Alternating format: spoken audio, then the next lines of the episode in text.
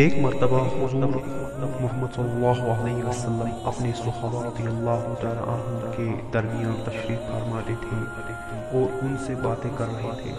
آپ صلی اللہ علیہ وسلم نے فرمایا، ایک آدمی سفر کر رہا تھا۔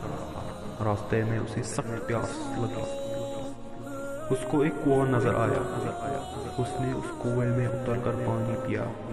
جب باہر آیا تو دیکھا کہ ایک کتا پیاس کی شدت سے بیتاب ہو کر مٹی چاٹ رہا اس شخص نے سوچا کہ یہ بھی میری طرح پیاسا ہے۔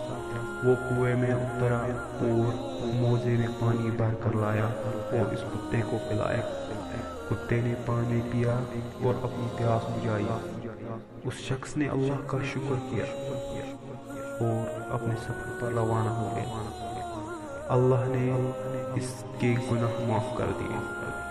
صحابہ رضی اللہ تعالیٰ عنہ نے سوال کیا، یا رسول اللہ صلی اللہ علیہ وسلم، کیا جانور کے ساتھ اچھا سلوک کرنے پر بھی ہمیں ثواب ملے گی؟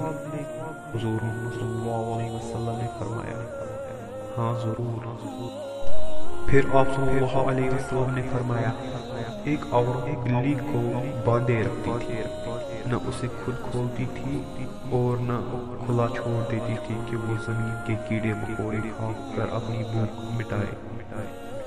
اپنی اس حرکت کی وجہ سے وہ تو سکھ گئی۔ ایک مرتبہ آپ صلی اللہ علیہ وسلم نے دیکھا کہ ایک اونٹنی بھوکی پیاسی بندی ہوئی ہے۔ آپ صلی اللہ علیہ وسلم نے اس کی رسی کھول دی اور اس کو چھوڑ دیا۔ پھر آپ صلی اللہ علیہ وسلم نے لوگوں کو نصیحت کی کہ جانوروں کے ساتھ اچھا سلوک کرے اور اللہ سے ڈرے